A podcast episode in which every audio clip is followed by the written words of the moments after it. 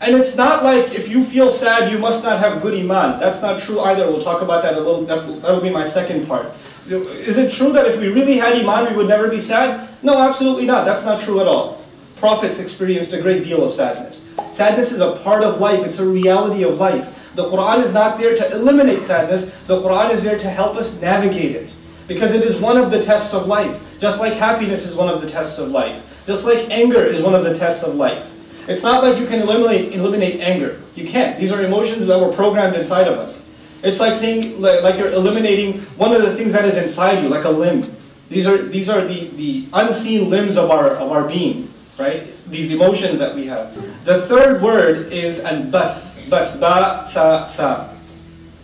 This is the one that a lot of people have, by the way, in, in the contemporary sense. Al-bath uh, is a kind of sadness that is deeply penetrated. It's inside a person, and it starts impacting everything that they do, and they don't, they're not able to verbalize it.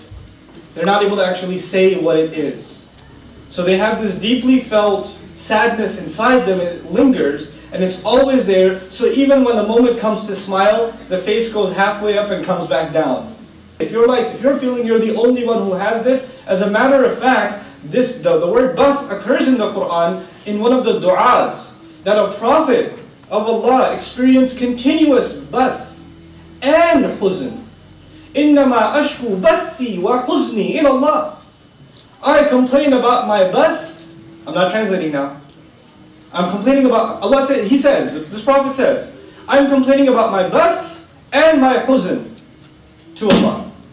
To Allah. What does the Zara teach us? You can even complain to Allah.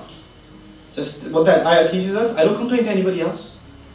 I talk about my suffering and my pain, you know, and what does the complaining mean? Complaining doesn't mean, Ya Allah, come on. I'm so depressed. Help me out here. No, no, no. You know when you go to the doctor and complain? You don't slap the doctor and say, hey bro, you don't talk about it. Why'd you, why'd you make me have allergies?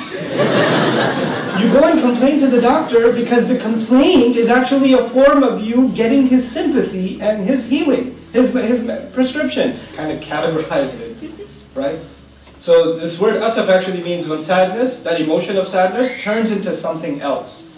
Like, for example, you're upset about something, you're, you're, you're upset about maybe you got a bad grade, right? You took an exam, midterm, you crammed as much as you could, but you were half asleep when you were taking the test, you got a 40 on your test, and then you come out and you're extra mean and snappy with your friend.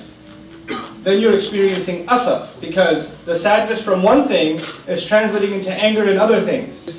Uh, different cases in the Quran where Allah describes, in fact, that sadness is a reality. And you're not, and therefore you're not any less of a person for experiencing sadness. Iman, having good iman, having strong faith does not mean you're guaranteed happiness. That's not, those are not equivalents, in this world at least.